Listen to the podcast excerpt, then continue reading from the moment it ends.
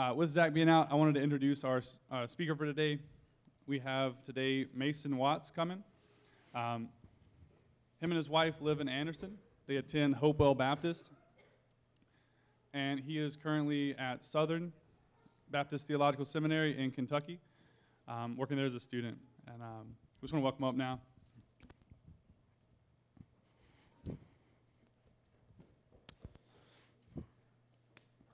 Well, good morning. It's a pleasure uh, to be with you, even though I don't really know you. Right? That's one of the joys of uh, kind of traveling around a little bit uh, at different churches, being able to preach and teach. Uh, I get to see other believers, right? Sometimes in our day to day Christian lives as, as churches, it kind of feels like, well, maybe we're all alone, right? Uh, we gather together, right? So we have our friends here, we, we link arms with our church family uh, but then outside of that, right, it seems like maybe we're alone. Uh, but I get that great privilege of, of going around and, and seeing others, seeing other churches. And, and, I realize what Paul says in 1 Corinthians uh, chapter 1, verse 2, right? That there are all those in every place who call upon the name of the Lord, right? We're not alone. So it's a pleasure to be with you, to know that you also call upon the name of the Lord. Or as Paul says in, in Tim, uh, to his letter to Timothy, right, that we all love his, that is Jesus' appearing. I know I can speak to you, I can come to you and worship with you because you love his appearing. You love the, the coming of the Lord Jesus Christ. Right? We all call upon the name of the Lord. So it's a, it's a pleasure to be with you uh, and to share from God's word. Uh, and again, you, you can listen to me, right? I can speak to you not because of my authority, not because I really even have much to say of myself, right? but because we stand on this as our foundation. So if you will, open with me to Proverbs chapter 7. Proverbs chapter 7. As I was preparing to be here this morning, I was reflecting on Proverbs 7, right in the book of Proverbs but also uh, kind of how it intersects with the book of Ephesians. Uh, your pastor told me that uh, you've been walking through Ephesians on Sunday mornings, looking through Paul's letter, seeing his, his arguments and what he has to say. And it struck me in, in Ephesians 4, right? Paul calls the whole church to do the work of the ministry. Do you remember that?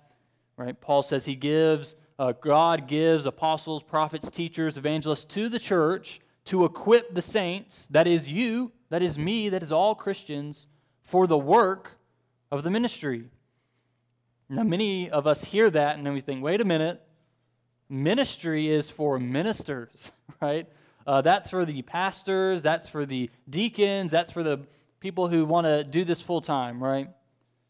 I'm not a pastor, I'm not a deacon, I'm just a member. We think, I'm not equipped enough for that, right? We're talking about, you know, I don't have the wisdom to do that. I don't have the wisdom to sit down with someone and encourage them or counsel them, especially not teach them or, or lead them. I'm not equipped. I, I don't have the wisdom to do that. in fact, I'm actually pretty sure your pastor has felt that way himself. Now, he is someone called to full time ministry, but I'm sure he's felt that way at times, right? Insufficient for the task. But God, equips his church. God gives good gifts to the church so that we might be equipped for that task, that we might have that wisdom.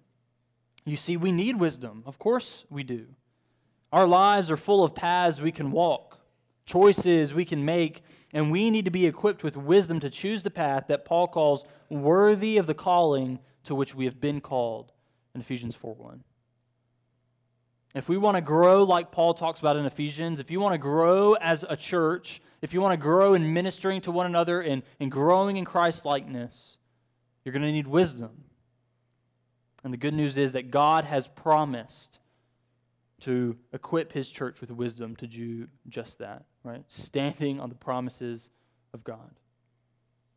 Proverbs 4:26 says, "Ponder the path of your feet, then all your ways will be sure." So this morning, in Proverbs 7, we're going to pursue wisdom by pondering the path of a young man and then pondering our own paths, the paths of our feet.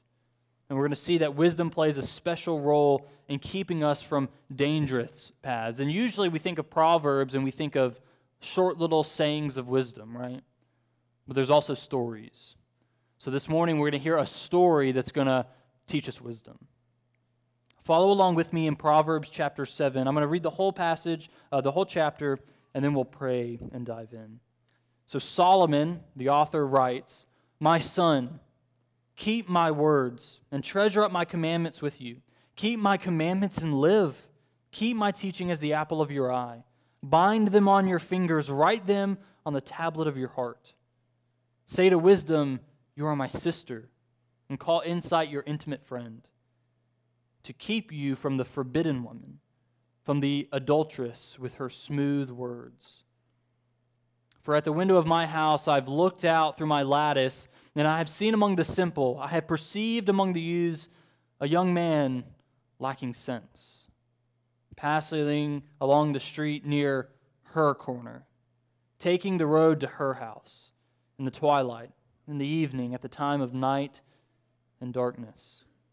And behold, the woman meets him, dressed as a prostitute, wily of heart. She is loud and wayward. Her feet do not stay at home. Now in the street, now in the market, and at every corner she lies in wait. She seizes him and kisses him, and with bold face she says to him, I had to offer sacrifices, and today I have paid my vows. So now I have come to meet you, to seek you eagerly, and I have found you. I have spread my couch with coverings, colored linens from Egyptian linen. I have perfumed my bed with myrrh, aloes, and cinnamon. Come, let us take our fill of love till morning. Let us delight ourselves with love. For my husband is not at home. He has gone on a long journey. He took a bag of money with him. At full moon, he will come home. With much seductive speech, she persuades him. With her smooth talk, she compels him. All at once, he follows her, as an ox goes to the slaughter, or as a stag is caught fast till an arrow pierces its liver. As a bird rushes into a snare, he does not know that it will cost him his life. And now, O sons, listen to me and be attentive to the words of my mouth. Let not your heart turn aside to her ways. Do not stray into her paths. For many a victim has she laid low, and all her slain are a mighty throng. Her house is the way to Sheol, going down to the chambers of death. Pray with me. Father in heaven, we seek your face. Uh, Father, we seek your face in Scripture. Father, we want to know wisdom. We want to be equipped to serve the church. We want to be equipped so that we can love one another and serve one another that they might grow. So, Father, we've come to Proverbs this morning to learn wisdom. Father, I ask that you warn us through this passage. Father, warn us of the deceitfulness of sin, uh, the ways of foolishness. Father, protect us and guard us. Father, even now, uh, put a guard over my mouth uh, that I might not say anything in error, but that only what is good and profitable and true would be heard this morning. Father, we seek to hear from you in your word. Give us a vision of Christ and the cross. And in his name we pray. Amen. We're seeking wisdom. So, in verses 1 to 5, the author, Solomon, stresses the importance of keeping wisdom close. He says, My son, Keep my words and treasure up my commandments with you. Keep my commandments and live. Keep my teaching as the apple of your eye. Bind them on your fingers. Write them on the tablet of your heart. Say to wisdom, You are my sister, and call insight your intimate friend, to keep you from the forbidden woman, from the adulteress with her smooth words. Right? Keep wisdom close. We're kind of jumping into the middle of the introduction of Proverbs here. So he's already told his son many things, many uh, proverbial sayings, right? He's given him wisdom, and now he, he stops to say, Listen, keep wisdom close. Solomon encourages his son to remember and to treasure up what he's been teaching him. Solomon wants his son to write it down, study, and remember all of the words, commandments, and teachings that he's tried to give him. He tells him, Bind them on your fingers, right? As if he were to write them on strips of paper and tie them around his hands. But more than that, right? Better than strips of paper on your hands, write them on the tablet of your heart, he says in verse 3. Better than a thousand volumes of books with Solomon's words is to have his teaching on his heart. Not only that he would remember all of his teaching on command, right? Not only that he'd just be able to call it up when he needed it, but that it'd be in his heart that he would love that teaching. You see, we don't really know the truth until we love the truth. Just as Solomon says, keep my teaching as the apple of your eye. Keep it as something as of great affection, of constant concern in your eyes. Don't let it go to the wayside. Love it, treasure it, cherish it, keep it close. You see, to keep wisdom close, we're going to have to remember it and to love it. We need to repeatedly look at our source of wisdom and teaching and instruction. Right? For us, clearly is the Bible, it's the scriptures. Right? Better than Solomon's words alone, better than just the book of Proverbs, we have all of scripture, which Paul says to Timothy is able to make you wise for salvation through faith in Jesus Christ. We need to keep the whole Bible close as our source of wisdom. And we need to turn to it repeatedly. Uh, in Deuteronomy 6, Moses told Israel the same thing Solomon told, told his son. Deuteronomy 6 says, Hear, O Israel, the Lord our God, the Lord is one. You shall love the Lord your God with all your heart, and with all your soul, and with all your might. And these words that I command you today shall be on your heart. You shall teach them diligently to your children, and you shall talk of them when you sit in your house and when you walk by the way, and when you lie down, and when you rise. You shall bind them as a sign on your hands. They shall be as frontlets between your eyes. You shall write them on the doorposts of your house and on your gates. Right, that sounds familiar, doesn't it? Moses says, Keep the law close, bind it on your hands, let it be on your heart. Israel needed constant instruction and reminders from their source of wisdom. So do we. We need frequent instruction and teaching from God's word. You see, that's why we gather weekly as churches, right? We gather weekly as congregation because we need reminders. We need a weekly pattern that God would set before us his word by the mouth of a preacher who would tell us God's wisdom. That's why we gather weekly, but we need even more frequent reminders than one time a week. We need times when we are reminded when we gather in Bible studies, in small groups, uh, youth groups, all sorts of children's activities. And I would actually encourage you outside of just gatherings uh, of the church at, at times where the whole church gathers. What about parents and spouses, right? Even as individuals, we need reminders often. I would encourage you, as, as spouses or as parents, start a tradition of family worship. And the goal isn't to come up with something fresh and new every time, right? It's not that you need to preach a sermon to your spouse every time, though you might do plenty of those, right? No, the idea is remind each other. Remind each other of God's word by reading it together often, even by gathering to, to read God's word, pray, and maybe even sing a hymn. Right? Remind yourself of God's wisdom frequently, even as a family. The reality is, we need frequent reminders because we're prone to forget. Moses continues in that same passage in Deuteronomy 6, and he says, Take care lest you forget the Lord, who brought you up out of the land of Egypt, out of the house of slavery. It is the Lord your God you shall fear.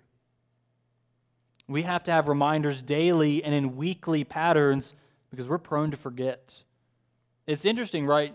Uh, Moses doesn't say to Israel, Take care lest you disobey, take care lest you rebel, although those are clearly true. No, he says, Take care lest you forget. Take care lest it slips your mind. Take care lest you forget what God has done. Take care lest you forget what God has told you to do. So Solomon tells his son, Say to wisdom, You are my sister.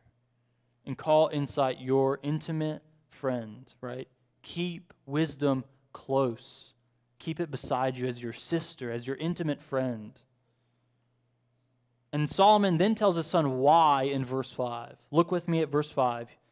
He says, Keep wisdom close to, or in order to, in order that you might keep you from the forbidden woman from the adulteress with her smooth words. This is where the enemy, the antagonist of the book of Proverbs, enter the picture. Lady Folly, the adulteress and forbidden woman who represents more than just adultery itself, right? But foolishness in general. She represents the betrayal of the most important relationship we could ever have our relationship with our Creator and our Redeemer of her, Solomon said, She does not ponder the path of life, her ways wander.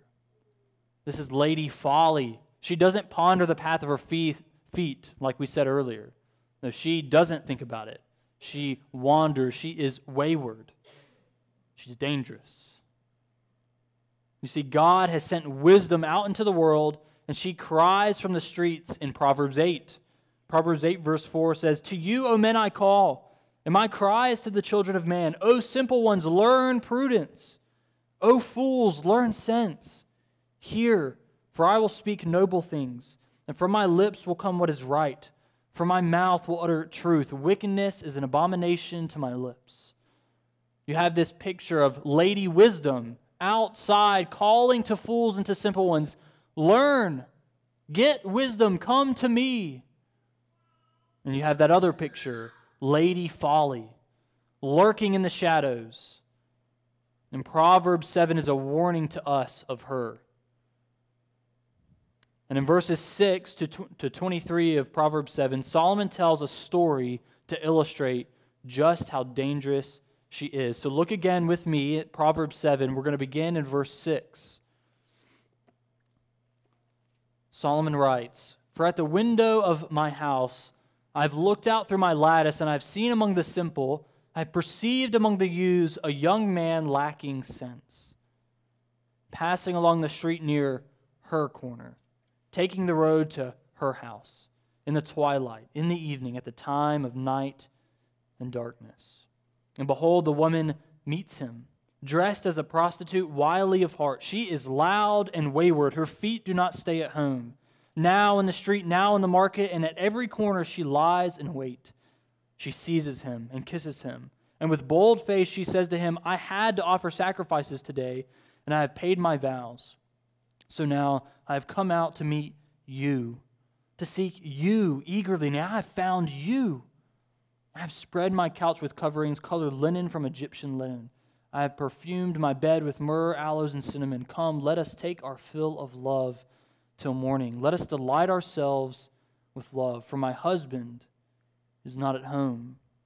He has gone on a long journey. He took a bag of money with him. At full moon, he will come home. With much seductive speech, she persuades him. With her smooth talk, she compels him. All at once, he follows her as an ox goes to the slaughter, or as a stag is caught fast till an arrow pierces its liver as a bird rushes into a snare, he does not know that it will cost him his life. Notice how Solomon sets up the scene. Well, it actually reminds me of a movie uh, called Rear Window. It's an old movie at this point. Uh, if you know the story, uh, well, it's the story of this photojournalist played by Jimmy Stewart uh, and he's stuck in, in his apartment on you know some high story because of an injury he suffered, and it put him in a wheelchair, right? And he can't get on the elevator, he can't leave his apartment, he's stuck there. And as he's recovering, he passes the time by looking out of the rear window of his apartment down onto the courtyard below and into the windows of the neighboring building. But one day, he's looking through his window, his rear window, and he witnesses what he believes to be a murder. So the rest of the story follows his attempts to prove from his apartment his suspicions, right? He continues to watch, and then he sends out his friends to go collect evidence. He wants to prove that this man killed his wife. And near the end of the film, the journalist sends his girlfriend to collect evidence from the scene of the crime as he's watching from the window, right? He's stuck in his apartment, but he's looking across the way and he can see his girlfriend climb the ladder, enter through a window, rummage through the house, and she picks up something important and is holding it and showing it to him. And then you can imagine what happens, right? As she's busy searching, the suspected killer returns.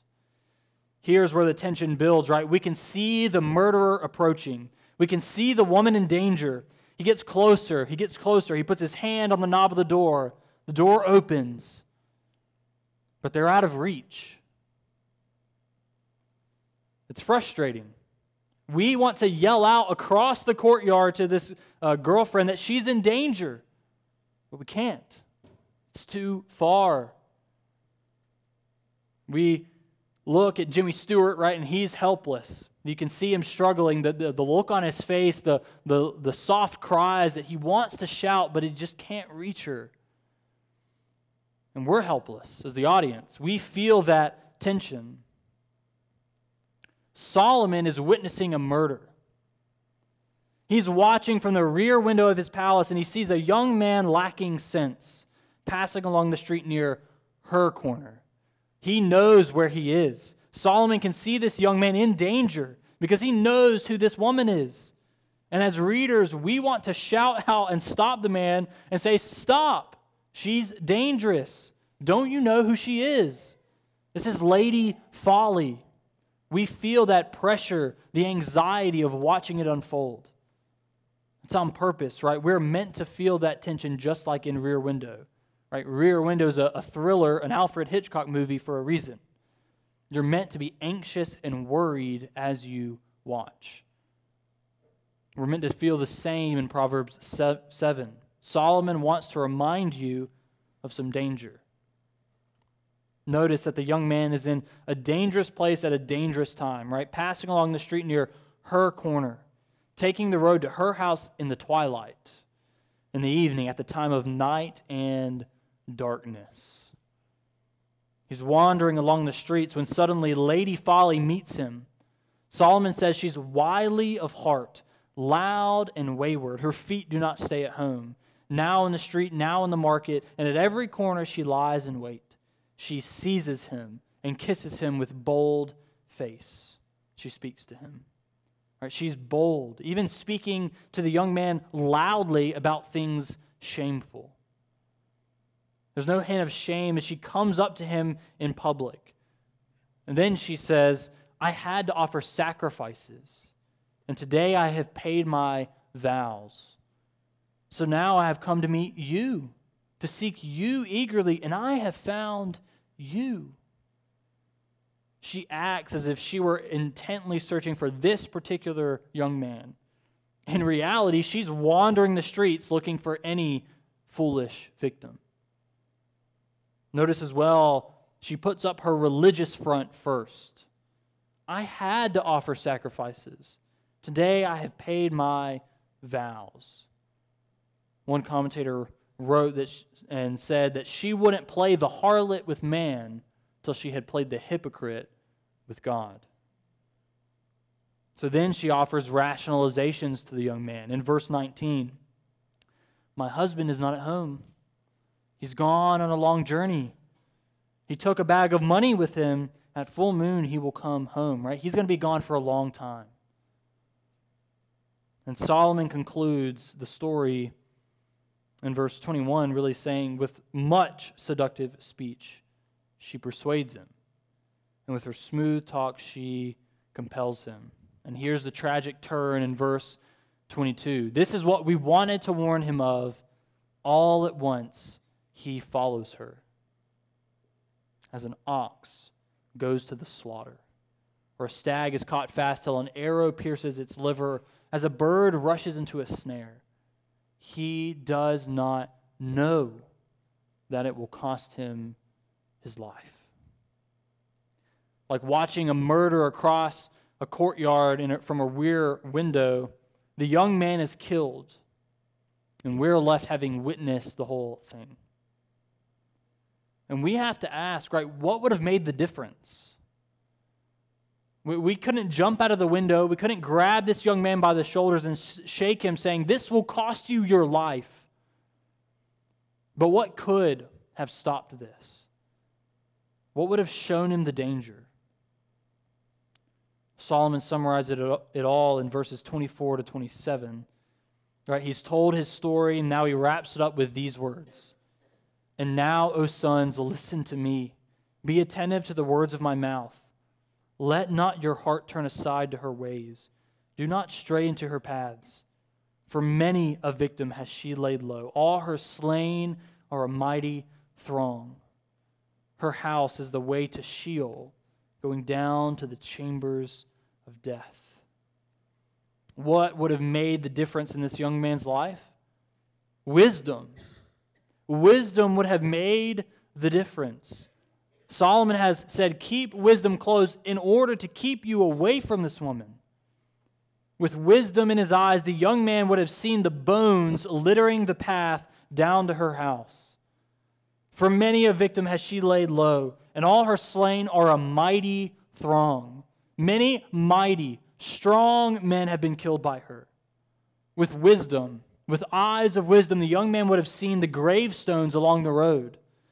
They read, Here lies Samson, who delivered Israel from the Philistines, but was brought down by Delilah. Here lies David, king of Israel, who turned aside to the wife of Uriah. Here lies Solomon, king of Israel, whose heart was turned aside to idols by his many wives. A young man lacking sense needs wisdom to see the danger that he's in. You see, wisdom offers a light on the path so we can see the holes in the road. Samson, David, Solomon, they all fell to lady folly in their own ways. Well, what holes are in the road before you? Do you have wisdom to see? Like David, it may very well be that the danger in front of you is a relationship with someone other than your spouse. It may be the computer at your desk. It may be the tendency to blow up at your kids or at your parents. My point is that this passage warns us of lady's folly, lady folly's many ploys. It doesn't happen in one way. It's not all like Samson, David, and Solomon. These things are not inconveniences in your character, you see. They're traps of lady folly. And what would make the difference in your path? It's wisdom. It's wisdom. Wisdom keeps us from sin. If you're a Christian, search for wisdom in Scripture that you might not sin. How can a young man keep his way pure? By guarding it according to God's word, right? And to that same end, attending church, holding family worship reminds us of God's truth so that we might not sin.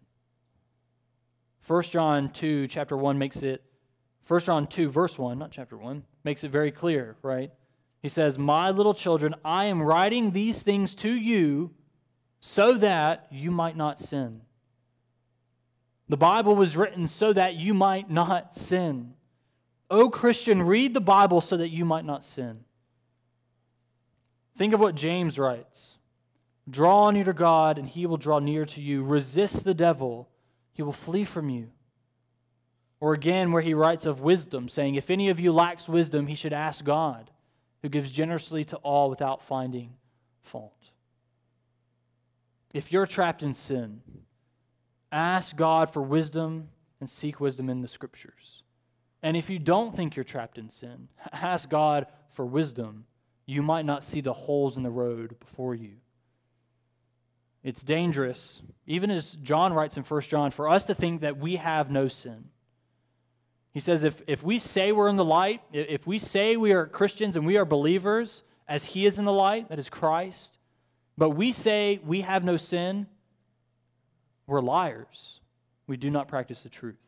And if we say we've never sinned, we've never had a sin problem, we make Christ to be a liar. Far be it from us to ever call Christ a liar. But he came and said, I died for you. I had to pay the punishment on your behalf. I was put on a cross in your stead. And if you say, oh, not my stead, oh, not, no, not for me, well, we make Christ a liar. It is dangerous to think that we have not sinned. If you think that, ask God for wisdom that you might see the holes in your path. You might see the ploys of Lady Folly you're about to fall into. But you see, wisdom, it's not limited to a set of practical advice. Notice what Solomon says in verse 27. He, he closes it all this way. He says, Her house is the way to Sheol, going down to the chambers of death. Do you see what's at stake here? A lack of wisdom is not only a shame or merely unfortunate. It's not if his people are going to laugh. You say, "Oh, he's just kind of he's kind of simple, right? He's a fool."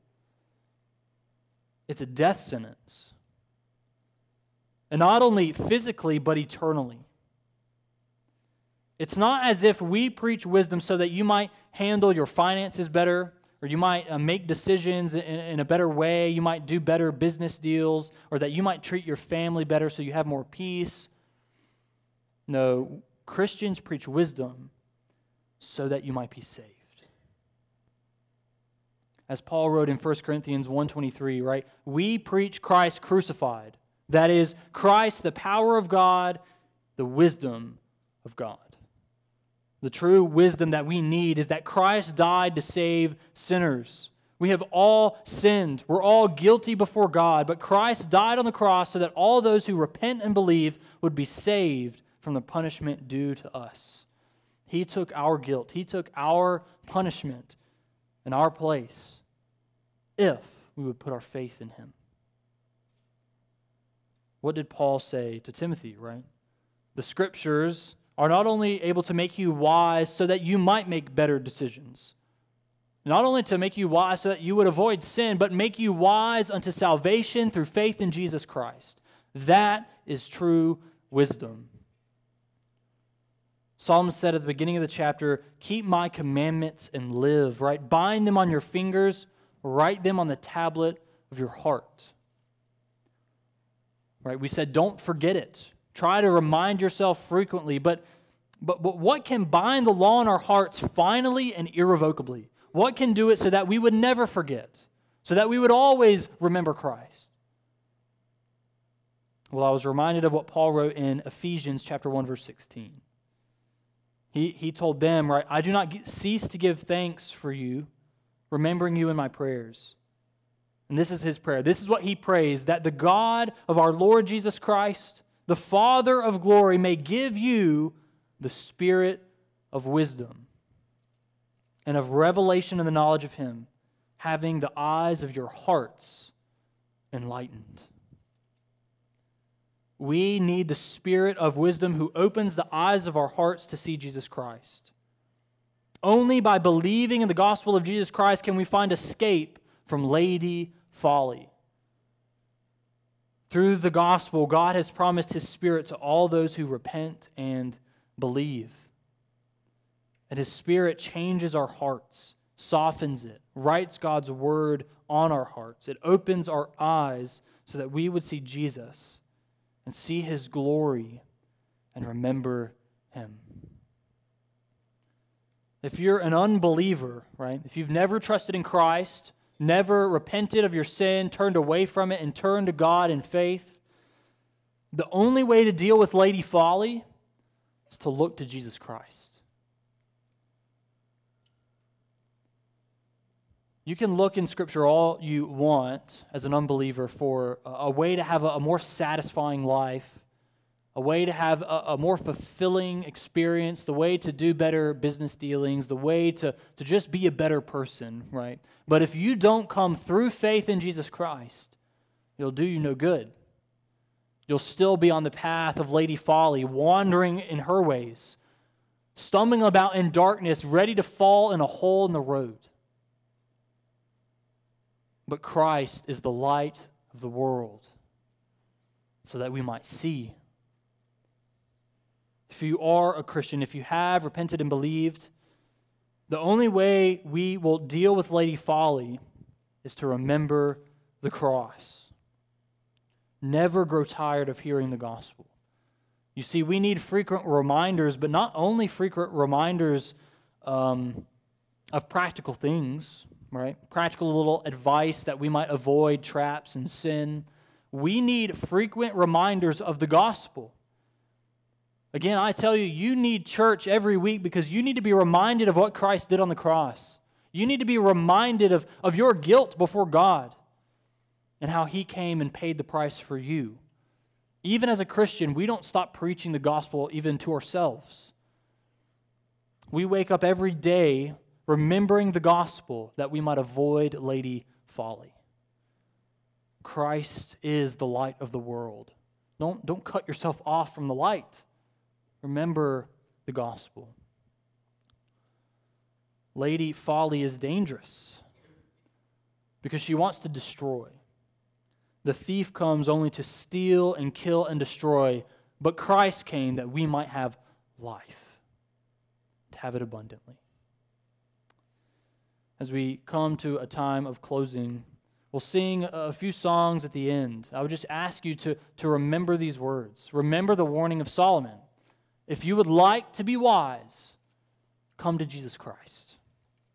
If you would like to avoid the dangerous path leading to Sheol, to the chambers of death, look to Jesus Christ. For every look at yourself and your own practices, 10,000 looks to Jesus Christ. Let me pray uh, to close. Father in heaven, we look to Christ.